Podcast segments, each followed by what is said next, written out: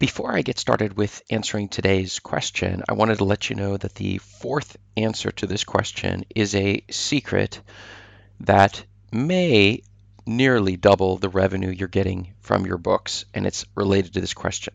So let's get into it right away. So the question that was sent to me today was Is it better to write one book or a trilogy? Now, this is an excellent question because there are risks associated with either way that you go with this one, right? So uh, you're writing a series of books and you're thinking, maybe I should write uh, with three. You know, obviously, maybe I'll get more readers. They'll they'll read from one to the next.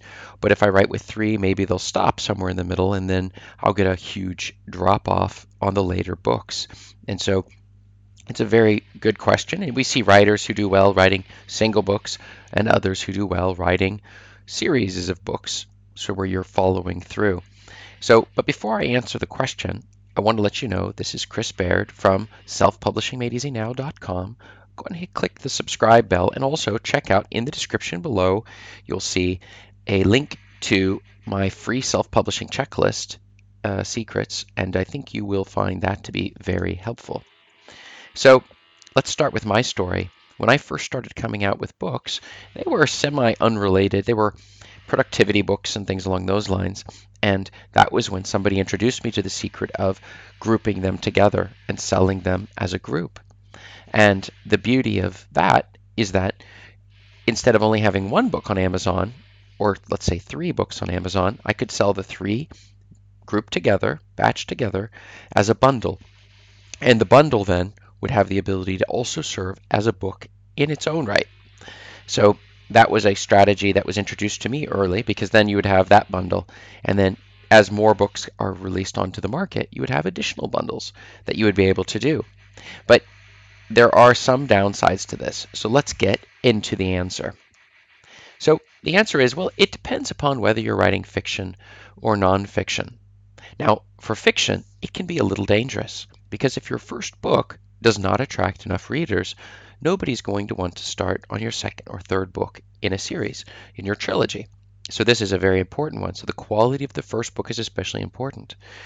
I have seen many books where I read the series, the first book is outstanding, and then the follow on books lower in quality. Maybe they hire other authors. Same goes for films, but because you've already invested in one or two of the books or films, you'll continue going. And so the quality of the later ones is not as critical. Not a great idea to lower write lower quality, but at the same time, there will be less readers who get all the way through, but those who do want to and enjoy reading that first book of yours, they're just going to keep plowing on through to the other books.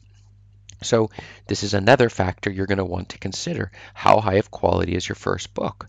At the same time, it's a lot easier. You created a world, you created a character, and if you're drawing people into that world, they're going to want to know more about it. And many of the best-selling books and films, you'll see that it's a franchise. They keep coming out with one after another. Once you get a hit on the first one, that then pushes and says, "Hey, can't we create a uh, a sequel and, a, and and and prequels and all sorts of things that we can go from there?" Now, if you're writing a nonfiction book, then it's a no-brainer because you lose absolutely nothing by grouping and bundling your books together.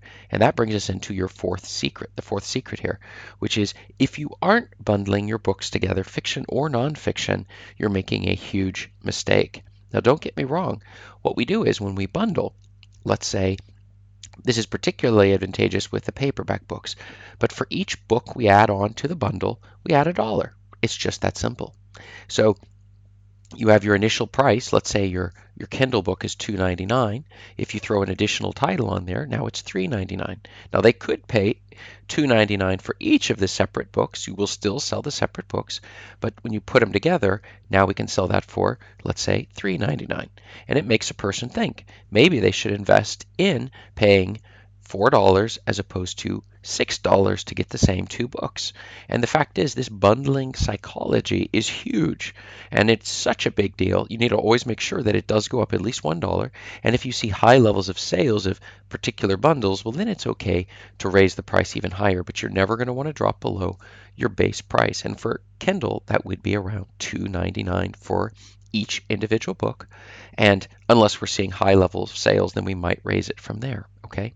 Another thing to remember for these for the trilogy concept also is that we will want to make sure that that first book it may be free or 99 cents in order to pull people in if you're not able to drive enough traffic off of the others and once they get into your book and get hooked to you as a writer, they're going to want to read more and more and more of the books that you've written.